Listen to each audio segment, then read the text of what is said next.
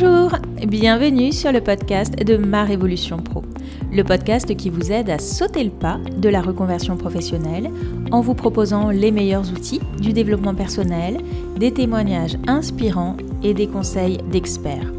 Je suis Clarence Mirkovic, psychopraticienne, coach professionnelle et consultante en bilan de compétences. Si vous êtes à la recherche de votre nouvelle voie professionnelle, je vous invite à télécharger gratuitement votre livret d'exercices pour vous poser les bonnes questions. Vous trouverez le lien dans la description de cet épisode. Je reçois aujourd'hui Myriam Draman. Ancienne professeure de physique-chimie, elle est à présent consultante et formatrice en orientation scolaire. Je vous souhaite une très belle écoute. Bonjour Myriam. Bonjour Clarence. Merci beaucoup d'avoir accepté mon invitation. Est-ce que tu peux nous présenter ton activité professionnelle aujourd'hui? Bien sûr, avec plaisir. Aujourd'hui, je suis consultante formatrice en orientation scolaire. Donc ça signifie que j'ai deux casquettes. Je suis euh, à la fois conseillère consultante en orientation scolaire.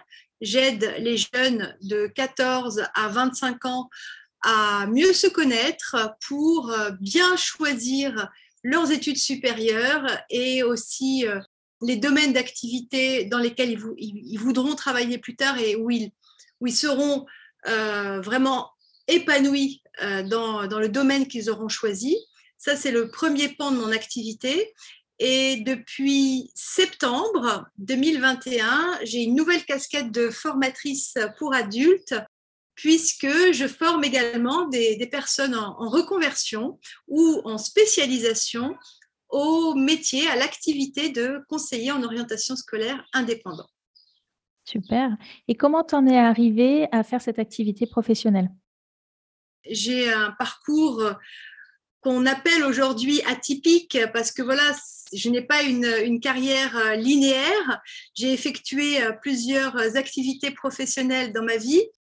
Voilà, c'est de plus en plus courant, donc ça n'est plus vraiment atypique, mais euh, voilà, c'est le terme qu'on aime bien employer, je, je sais. Donc, j'ai commencé ma carrière en tant qu'enseignante de physique-chimie euh, très jeune, à, voilà, 22 ans, j'avais eu mon, CAPES à l'époque et j'ai enseigné pendant une dizaine d'années en France, en région parisienne, puis à Istanbul, où je suis arrivée il y a bientôt une petite vingtaine d'années maintenant, pour enseigner au lycée Galatasaray, qui est un lycée très connu ici en Turquie.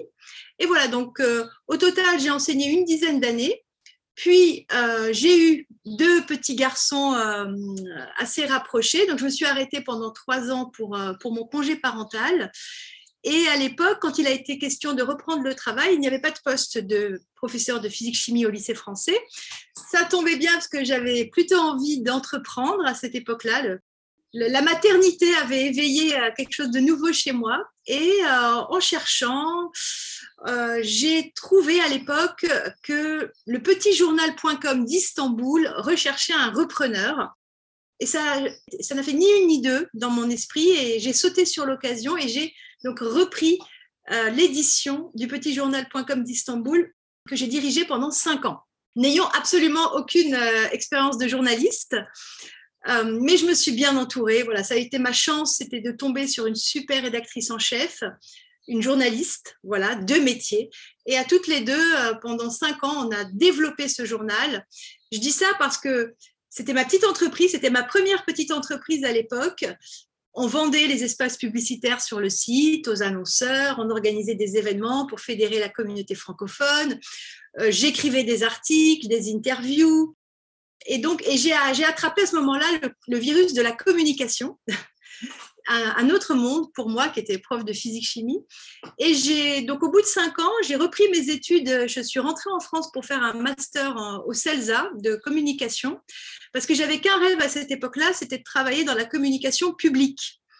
Euh, voilà, je voulais réintégrer la fonction publique, mais dans le domaine de la communication ça a marché, si on peut dire. Après deux stages à la mairie de Paris et au Conseil d'État, j'ai été, euh, j'ai eu un super poste à Voie navigable de France à Dijon à l'époque, où j'étais responsable de la com et des relations presse. J'y suis restée un an pour des raisons familiales et euh, j'ai décidé de rentrer. En fait, j'ai voilà, je suis restée qu'un an. J'aurais dû rester plus longtemps.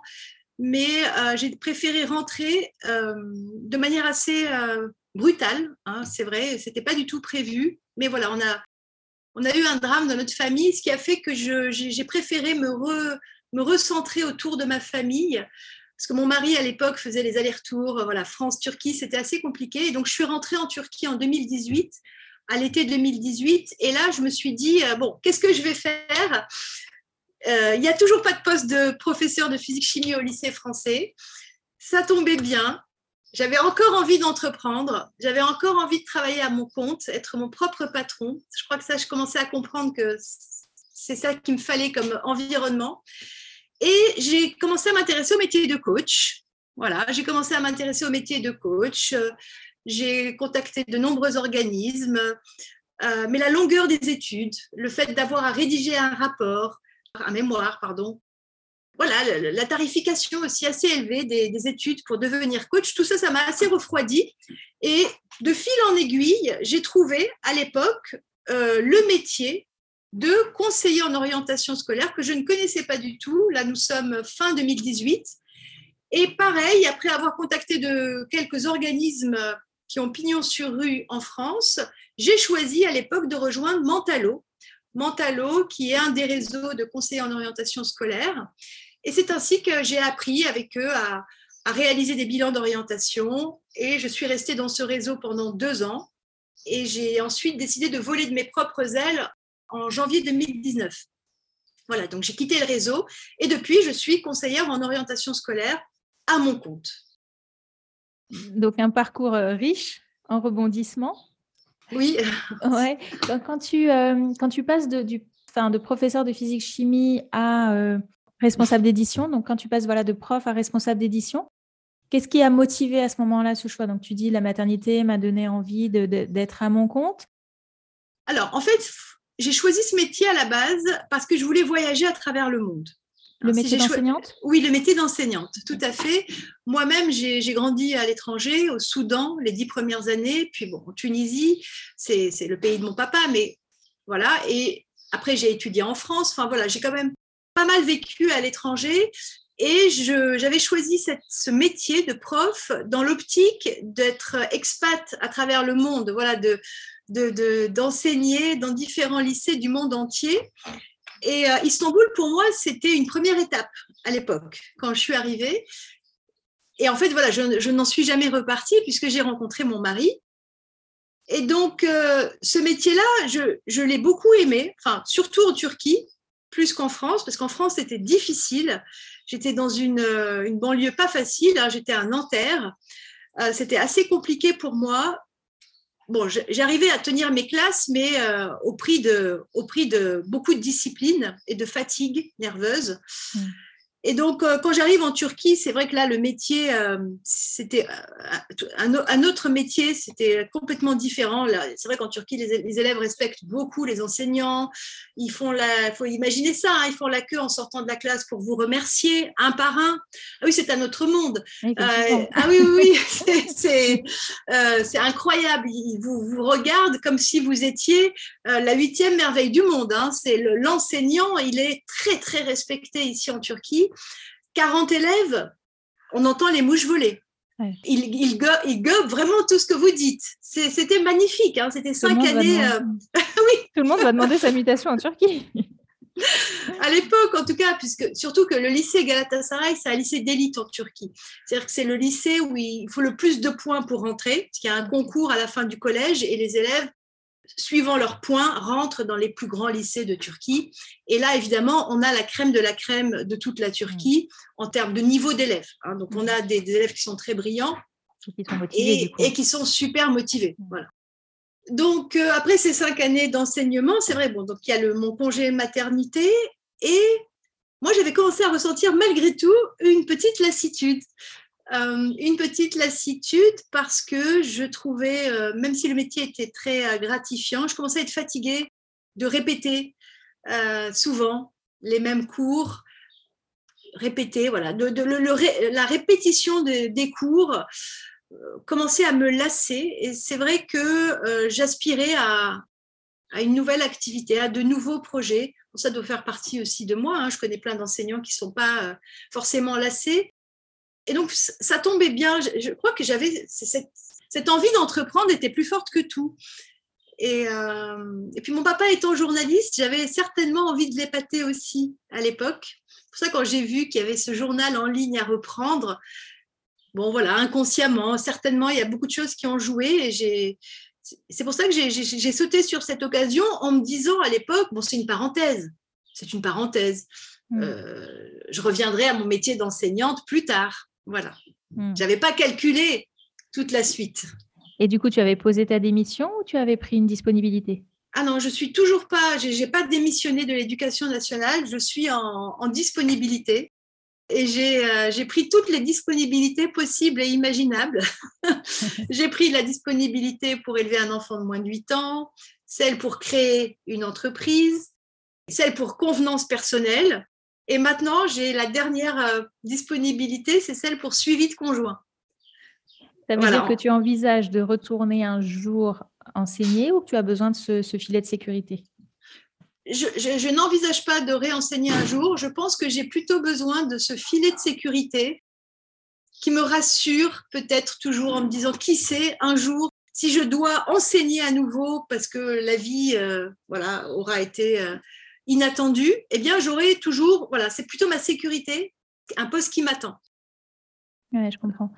Alors, quand tu as trouvé euh, ce domaine de la, du, du, journalisme, ensuite la communication, tu es revenu en France au CELSA, est-ce que à ce moment-là, tu avais l'impression d'avoir euh, trouvé ta voie, d'avoir enfin, une nouvelle voie en tout cas? Comment tu voyais les choses? Bon, Alors, à cette époque-là, donc j'étais un peu plus jeune qu'aujourd'hui, j'avais une quarantaine d'années, je rêvais, j'idéalisais le monde de l'administration publique. Et je rêvais d'avoir un poste de responsable de communication, de, relations publiques dans une institution euh, française prestigieuse. Voilà. Et j'avais vu que juste avec mon, mon expérience du petit journal, ça ne suffisait pas.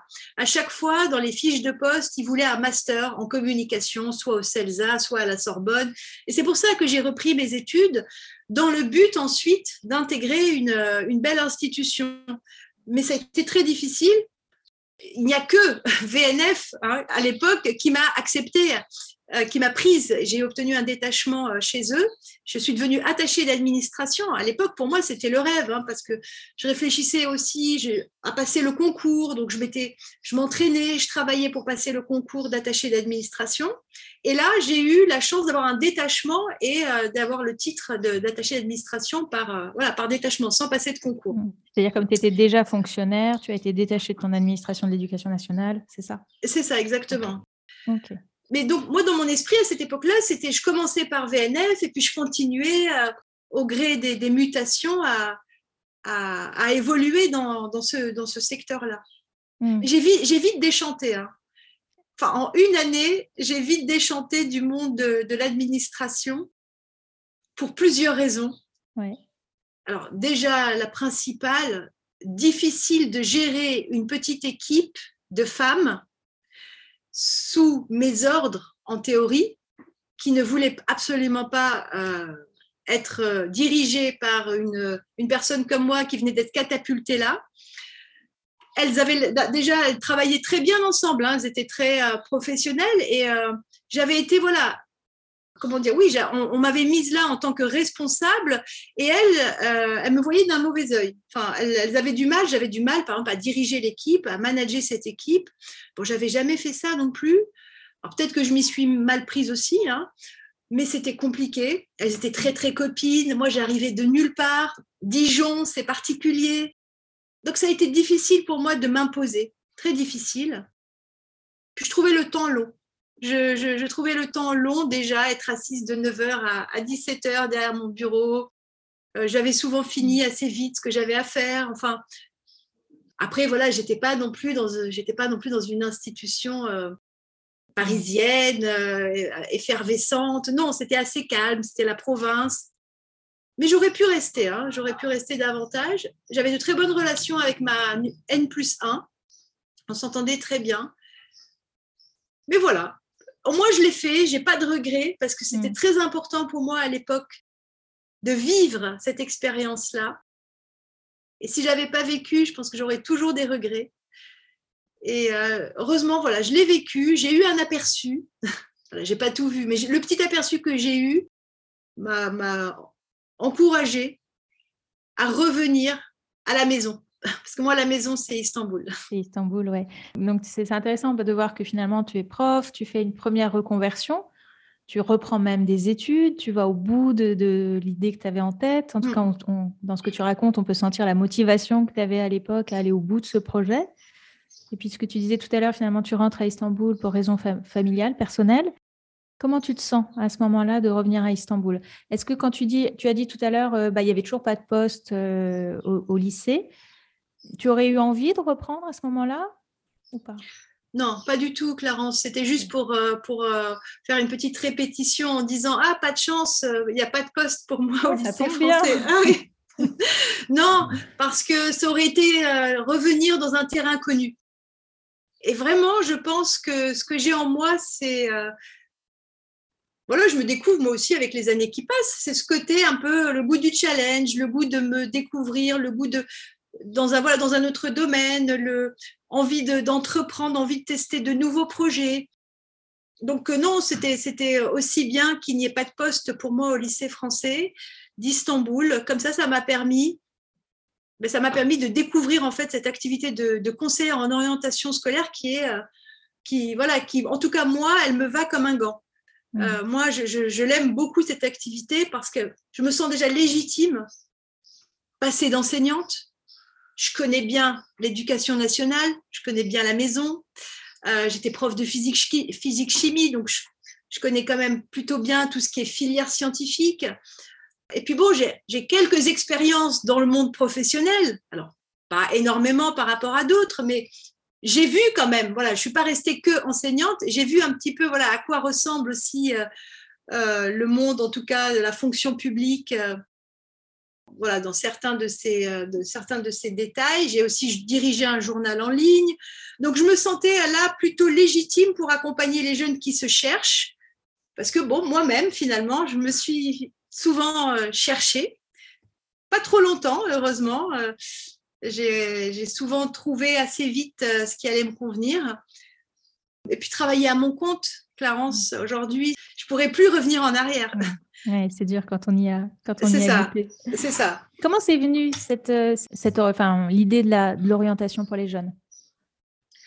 Donc, Quelque chose auquel tu avais déjà pensé, par exemple ou... Pas du tout. Donc, quand je rentre à l'été 2018, vraiment, d'abord, je pense au métier de coach. Vraiment. Parce qu'on en entendait beaucoup parler à l'époque. Euh, c'était les, les, débuts, peut-être, ou en tout cas, moi, j'avais l'impression que c'était les débuts. Et tout le monde ne parlait que de ça, devenir coach, devenir coach. Donc, bon, je me suis pas mal renseignée. Et pour les raisons que j'ai expliquées au début, moi, c'était pas pour moi c'était pas une activité pour moi. Moi, j'avais besoin d'opérationnel, de concret.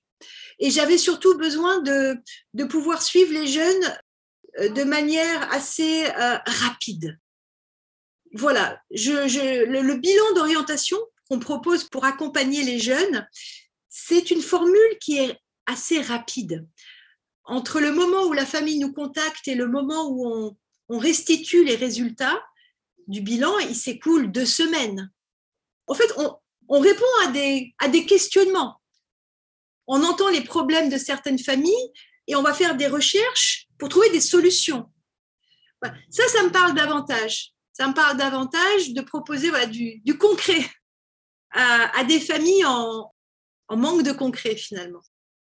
Et l'orientation scolaire, pourquoi? Parce que, euh, bah, parce que j'ai réalisé à cette époque, en lisant beaucoup d'articles, qu'il y avait de plus en plus de jeunes qui, euh, bah, échouaient en première année d'université. Moi, je n'étais pas au courant de tout ça. J'avais quand même quitté la fac il y a, 20 ans. Je n'avais pas réalisé que aujourd'hui il y avait un tel besoin de la part des jeunes et de leurs familles d'être accompagnés pour l'orientation scolaire. Parce que contrairement à mon époque, aujourd'hui, il y a beaucoup, beaucoup de filières possibles. Il y a beaucoup de formations possibles. Donc ça peut donner le tournis à un moment aux, élèves et aux familles. Le moment de faire un choix, pour certains c'est évident, et pour d'autres, voilà, choisir c'est renoncer, hein, la, phrase classique. Et j'avais encore un élève hier pour qui choisir, c'était terrible. Je lui ai proposé trois voies et je lui dit l'idéal, ce serait que tu en choisisses une. Alors, il, en avait aimé, il en aimait deux. Et là, il se disait comment je vais faire pour en choisir une? Enfin, voilà, tout ça pour dire qu'il y, a des jeunes qui ont du mal à choisir. Et nous, on arrive pour les, les, aider à faire ces choix, pour les, les remotiver aussi, pour euh, leur redonner confiance en leur disant oui, tu, tu serais très très bon dans ce domaine-là et dans ce domaine-là et dans ce domaine-là. Alors vous imaginez, euh, ils arrivent, ils n'ont pas du tout de projet et puis ils repartent avec euh, deux, trois idées concrètes à creuser. Évidemment, le, le but c'est qu'ils aillent ensuite creuser, s'intéresser de plus près aux voies qu'on leur a proposées, mais ils, ils ont du concret à l'issue du bilan. Et donc moi j'aime bien ce côté défricheur en fait. on défriche pour eux. Ça, c'est ce que tu aimes le plus aujourd'hui dans ton métier? Dans le métier de conseil en orientation scolaire, oui. Il y a d'autres choses qui te, qui te plaisent dans cette activité? Moi, j'aime beaucoup le contact avec les jeunes, la jeune génération, les ados. Euh, bon, j'en ai deux à la maison, mais euh, si j'avais, si j'ai choisi ce métier aussi à l'époque, c'est parce que j'étais à l'aise avec euh, la jeune génération. Elle m'est, elle m'est très sympathique, elle m'est très, c'est assez naturel pour moi d'échanger avec elle. Voilà. Donc ça, oui, j'aime beaucoup avoir euh, des jeunes en face de moi sur Zoom, et parce que je travaille essentiellement sur Zoom avec des élèves du monde entier. Donc ça, c'est euh, des bons moments que je passe avec eux. C'est un, des moments que je préfère euh, dans le bilan d'orientation. Il y a des choses que tu aimes moins? Oui, il y a des choses qu'aujourd'hui j'aime moins. C'est tout le côté rédactionnel, parce que avant une restitution à la famille, on doit évidemment préparer un PowerPoint, on doit préparer un rapport de synthèse d'une vingtaine de pages, un PowerPoint avec une vingtaine de slides, évidemment pour, euh, pour, hmm. proposer nos réponses. Et donc, ce travail-là de, rédaction, euh, c'est ce que j'aime le moins, oui mais on est, je suis obligée de le faire. Mais mm. c'est ce que j'aime le moins. Mm. Il n'y a pas de métier parfait, parfait. Non, non, non. Quelles sont les, qualités nécessaires pour bien accompagner les jeunes? Alors, les basiques, les classiques, les indispensables, une super empathie, une très grande bienveillance, euh, une montagne d'écoute attentive, pas de jugement, objectivité voilà, on doit toujours rester objectif. Hein. L'idée, c'est que on va accompagner le jeune, on va lui proposer euh, des, idées de, pistes concrètes, mais on doit rester objectif. C'est-à-dire, on ne doit pas lui, vendre du rêve. Donc ça, c'est très important aussi. Avoir, on n'est pas psychologue, évidemment, on n'a pas un, master de psychologie, mais on doit avoir une certaine psychologie.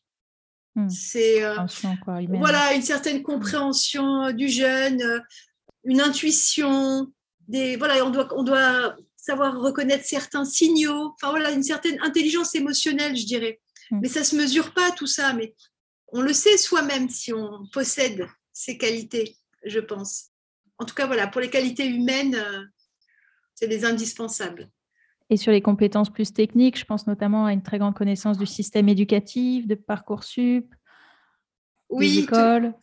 Tout, tout à fait, tout à fait. En fait, il y a deux grands pans il faut absolument faut être expert en tout ce qui est euh, filière post-bac et également euh, bien connaître, bien connaître le monde professionnel, bien connaître les différents secteurs professionnels, domaines d'activité, leurs euh, voilà, leur, caractéristiques à, chacun, si ce sont des secteurs qui recrutent, si ce sont des secteurs en plein boom, connaître aussi les nouveaux métiers qui, sont, qui commencent à apparaître de plus en plus.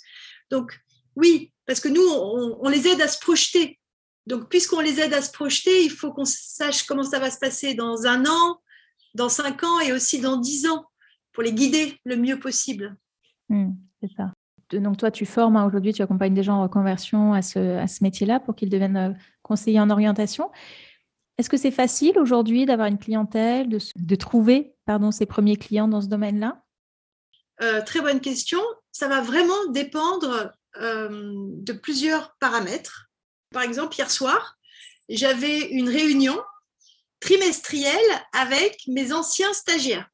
Donc tous les trois mois, on se réunit, donc toutes promotions confondues, puisque à l'heure d'aujourd'hui, j'ai déjà formé trois promotions de, conseillers en orientation scolaire indépendant qu'on appelle COSI. Hein, pour euh, la petite histoire, c'est notre acronyme à nous. Et hier soir, elles étaient environ une quinzaine présentes lors de la réunion. Et c'était une des questions que je, leur pose. Alors, comment ça se passe un mois, deux mois, trois mois, six mois pour certaines après la fin de la formation? Et alors, il y a de tout. Il y en a pour qui euh, ça marche super bien. Il y en a pour qui elles ont déjà fait 10, euh, 12 bilans d'orientation. Souvent, pourquoi? Parce qu'elles participent, celles qui fonctionnent très bien, elles participent à des réseaux. Elle participe à des réseaux, elle m'a dit le nom de son réseau, le BNI par exemple, qui l'aide énormément à trouver euh, des nouveaux clients. Une autre conseillère, elle, elle est très active sur les réseaux sociaux. Elle est également euh, très active au niveau des salons de l'orientation. Donc, elle aussi, elle fonctionne très bien. Elle commence à avoir de plus en plus de demandes. Donc, il y a des facteurs qui aident beaucoup à accélérer, en tout cas à bien démarrer son développement.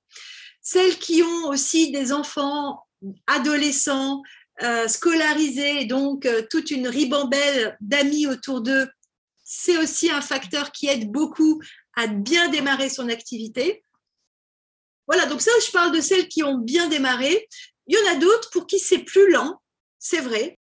Alors, en général, à ce que j'ai entendu hier, c'est vraiment tout frais, le point commun entre celles qui ont du mal à démarrer, c'est un manque de confiance en elles. C'est le, syndrome classique de l'imposteur. Euh, c'est-à-dire qu'au moment de vendre leur service, elles oublient leur pitch ou elles, se sentent mal, à l'aise euh, euh, pour bien proposer leur service elles veulent pas du tout s'exposer sur les réseaux. Alors, je dis pas que c'est le secret pour réussir, mais il y en a certaines, voilà, qui veulent trouver, enfin, qui attendent presque que, les clients tapent à la porte. Et, moi, je leur ai dit non, il, faut vous faire accompagner. Alors, il faut vous faire accompagner pour que vous gagniez en confiance en vous, pour que vous incarniez votre nouvelle activité. Et ce mot incarné, c'est même pas moi qui l'ai utilisé, c'est une des stagiaires hier qui, marche fort. Et elle, son secret, c'est ça. Elle, leur a dit aux autres, c'est ça qui est génial, il faut que vous, vous incarniez euh, votre nouvelle activité. Et ça va se ressentir quand vous allez en parler autour de vous.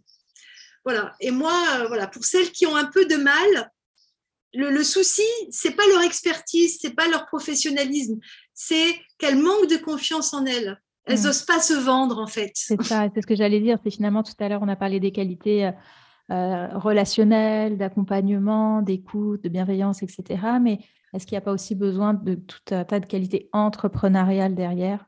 Puisque ah, ça... c'est une activité indépendante comme une autre derrière. Ah ça oui, tout à fait, tout à fait. Hein. Quand on travaille à son compte, on doit aussi avoir cette casquette d'attaché de presse. Euh, moi, c'est ce que je leur dis toujours. Maintenant, vous avez acquis un savoir-faire il va falloir le faire savoir. C'est super important. C'est presque 50-50 de votre activité, en tout cas au début. Hmm. Au début. Après, vous aurez les bouche à oreille, les recommandations et, vous ferez beaucoup moins de com. Mais au démarrage, il faut en parler partout autour de vous. Il faut distribuer vos cartes de visite. Il faut envoyer un mail à toute votre communauté pour euh, annoncer votre nouvelle activité. Il faut le dire. Hmm.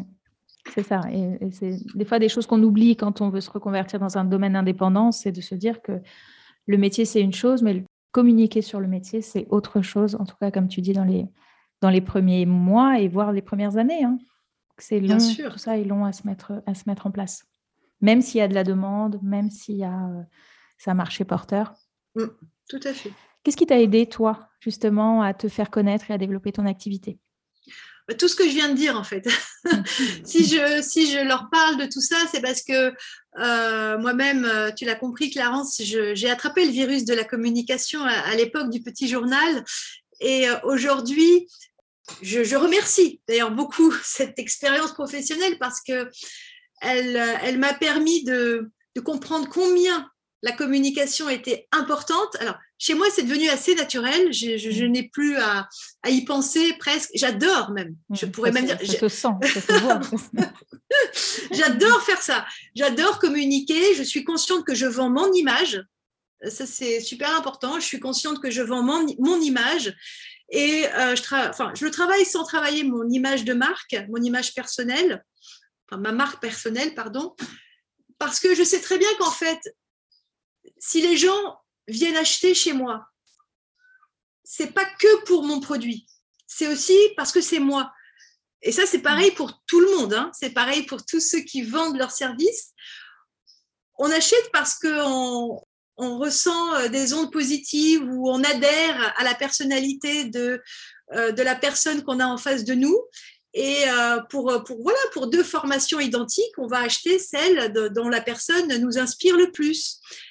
Ça, c'est logique, c'est très naturel et très humain. Donc moi, ce qui m'a aidé, c'est communiquer sur les réseaux sociaux, tous, je sais qu'il faudrait en choisir un ou deux, mais moi, je ne peux pas choisir. Donc, euh, je suis euh, présente sur euh, tous les réseaux sociaux, tous. Instagram, Facebook, LinkedIn et Pinterest. Et aussi, j'ai un, j'ai un blog. J'ai un blog dans lequel j'écris de nombreux articles.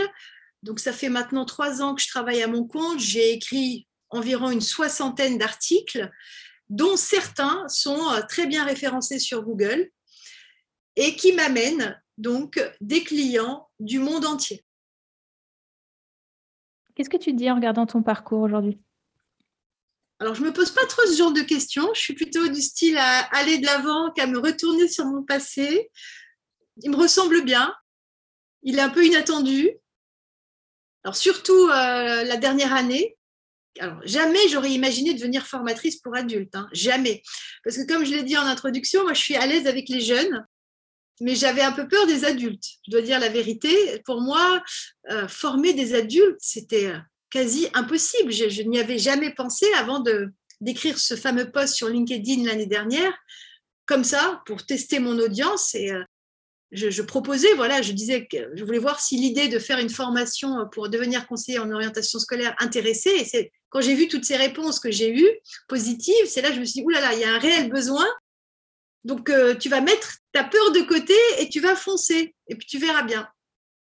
Et depuis, alors, depuis, en fait, je me suis découverte. Euh, ben, ben, déjà, j'aime beaucoup, euh, voilà, j'aime beaucoup parler à des, adultes, à des femmes surtout, parce qu'il faut dire qu'il y a beaucoup plus de femmes que d'hommes. Je suis beaucoup plus à l'aise que je ne pensais. Hein, voilà, donc, je, je vois bien que j'ai des choses à partager. Leur confiance en moi m'a vraiment donné des ailes. C'est pour ça qu'aujourd'hui, je n'ai pas envie de m'arrêter sur mon élan.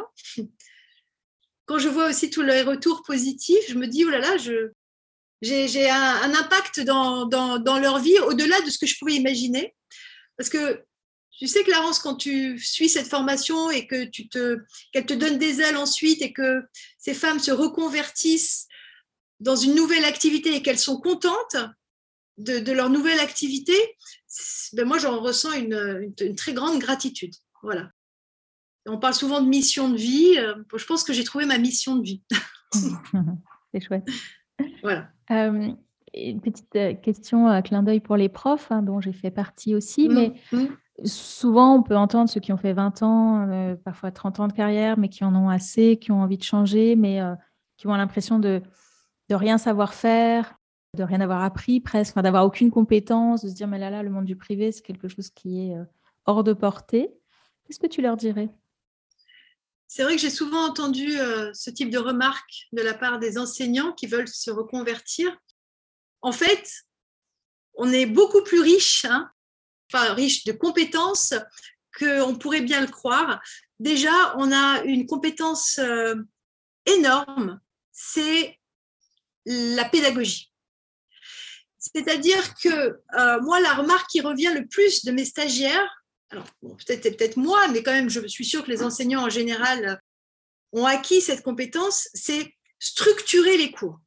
Structurer les cours pour qu'il y ait euh, une suite logique dans les enseignements qu'on prodigue. C'est-à-dire, ça a l'air de rien, mais c'est pas évident pour tout le monde de construire des cours pour qu'il soit bien assimilé en face. Et ça, quand on a été enseignant et qu'on veut ensuite euh, se reconvertir et qu'on veut peut-être, qui sait, peut-être devenir formateur. Bon, moi, je parle parce que je suis devenue formatrice aussi. construire des cours qui vont être faciles à assimiler de l'autre côté et qui vont être aussi ludiques, interactifs, parce que faire des cours pour des adultes, c'est pas faire des cours pour des jeunes. Moi, je me suis fait accompagner l'été dernier par euh, une ingénieure pédagogique spécialisée en andragogie, parce que je savais bien que je devais construire des cours qui soient euh, adaptés à un public d'adultes. Et donc, j'ai appris à cette époque-là utiliser des jeux interactifs, euh, mettre, voilà, mettre du rythme dans mes formations, créer de l'engagement. Bon, ça, je ne savais pas trop le faire, donc j'ai appris mais c'était quand même assez naturel chez moi et je pense que chez les enseignants, on a ce côté-là. Donc, on, on, va savoir expliquer des notions compliquées de manière simple. Donc, déjà, pour moi, c'est euh, c'est une compétence euh, super importante. Ensuite, peut-être l'expression. Il faut savoir, moi, j'étais une grande timide plus jeune. Les, années d'enseignante m'ont permis d'être plus à l'aise dans l'expression orale parce que voilà, c'est comme tout, hein, plus on pratique, plus on pratique, plus on pratique, plus les mots viennent facilement, bon, même si c'est jamais parfait, mais on est plus, plus à l'aise en face d'un public. Donc, on, une des compétences voilà, qu'on a également lorsqu'on est enseignant, c'est qu'on on doit savoir normalement bien s'exprimer. Ça, c'est les deux qui me viennent à l'esprit. Et je dirais peut-être euh, la dernière, enfin la troisième compétence, l'adaptabilité. Voilà, savoir s'adapter à différents types de publics, à différents types de personnes, à différents types de demandes. Parce que quand on a géré une classe avec une trentaine de jeunes, on a appris à réagir, on a appris à être souple, à être flexible, à répondre voilà, de la manière la plus euh, adaptée possible. Donc je dirais ça aussi, l'adaptabilité. Super, top. Pour terminer, est-ce que tu aurais un livre ou un, podcast à nous recommander? Alors, le tien, bien sûr, tout ce qui concerne la, reconversion. Dans le monde de l'entrepreneuriat, dans le monde du business en ligne, il y en a deux ou trois qui me viennent à l'esprit. Bon, il y en a un que tout le monde connaît, je pense, celui de Aline, The Bee Boost que j'écoute régulièrement. Alors, il y en a un autre, peut-être que tout le monde ne le connaît pas celui-là, mais je le conseille vivement, c'est Stratège de Romain Limois, qui est coach, ah, qui est vraiment excellent, excellent. Il est toujours euh, des mots bien choisis pour exprimer euh, des, idées. moi, je trouve que ça tombe toujours euh, pile poil au bon moment, tout ce qu'il tout ce qui nous dit, tout ce qu'il nous raconte. puis, il y a une, une Belge que j'aime bien, Valentine Hersmortel, voilà, qui, a aussi, euh, voilà, qui a aussi un podcast sur le business en ligne. Voilà, et sinon, pour l'orientation scolaire, il y a un podcast qui s'appelle euh, Azimut Orientation, ou Azimut Podcast plutôt. Et il y en a un autre que j'aime beaucoup qui s'appelle Avant j'étais prof de Florence Samodru, voilà pour les podcasts. Ça tombe bien parce que je suis une grande consommatrice de podcasts. Super. Et euh, dernière question, où est-ce qu'on peut te, joindre, te trouver si on a envie bah, soit de se former, soit d'avoir un jeune accompagné par toi? Tout à fait. Donc, comme je l'ai dit, je suis très présente sur les réseaux sociaux. Donc, euh, mon compte Instagram professionnel s'appelle Mon orientation et moi. Donc, euh, ça, c'est un des moyens les plus simples pour me, me contacter. Mais si les, familles ou les parents ne sont pas sur Instagram, j'ai un site internet qui s'appelle meriemdraman.com et je suis aussi présente sur LinkedIn, par exemple, pour euh, les personnes qui ont un compte professionnel sur, euh, sur cette plateforme. Les dates de tes prochaines formations? Tout à fait, merci Clarence de le rappeler. Donc ma prochaine euh, promotion démarre début septembre ça sera la quatrième fois que j'organise cette formation pour euh, devenir conseiller d'orientation scolaire indépendant. Déjà, il y a 15 personnes qui sont inscrites. Alors, la bonne nouvelle, c'est qu'il y a trois créneaux pour euh, répondre aux demandes des personnes dans le monde entier, pour euh, pouvoir voilà, proposer des horaires adaptés à, tous les fuseaux horaires. Donc, il suffit de me demander le, programme de formation et voilà, il y a les trois horaires qui sont indiqués. Eh ben, merci beaucoup, Myriam. Je mettrai euh, tous les liens dans la, dans la description de l'épisode. Merci. Merci, merci beaucoup, Clarence. C'était un plaisir. Merci d'avoir écouté cet épisode jusqu'au bout. Si ce podcast vous plaît, je vous remercie de bien vouloir lui laisser une note 5 étoiles ainsi qu'un commentaire sur votre plateforme d'écoute préférée. Cela permettra à d'autres de le découvrir. Et si vous souhaitez en savoir plus sur le bilan de compétences, vous pouvez prendre rendez-vous pour un entretien gratuit et sans engagement en cliquant sur le lien dans la description de cet épisode. Je suis également à votre disposition pour un accompagnement thérapeutique si vous vivez une période de grande fragilité suite à un burn-out ou si vous traversez de fortes turbulences liées à une crise existentielle. Contactez-moi pour plus d'informations ou pour prendre rendez-vous. Je vous dis à bientôt. Au revoir.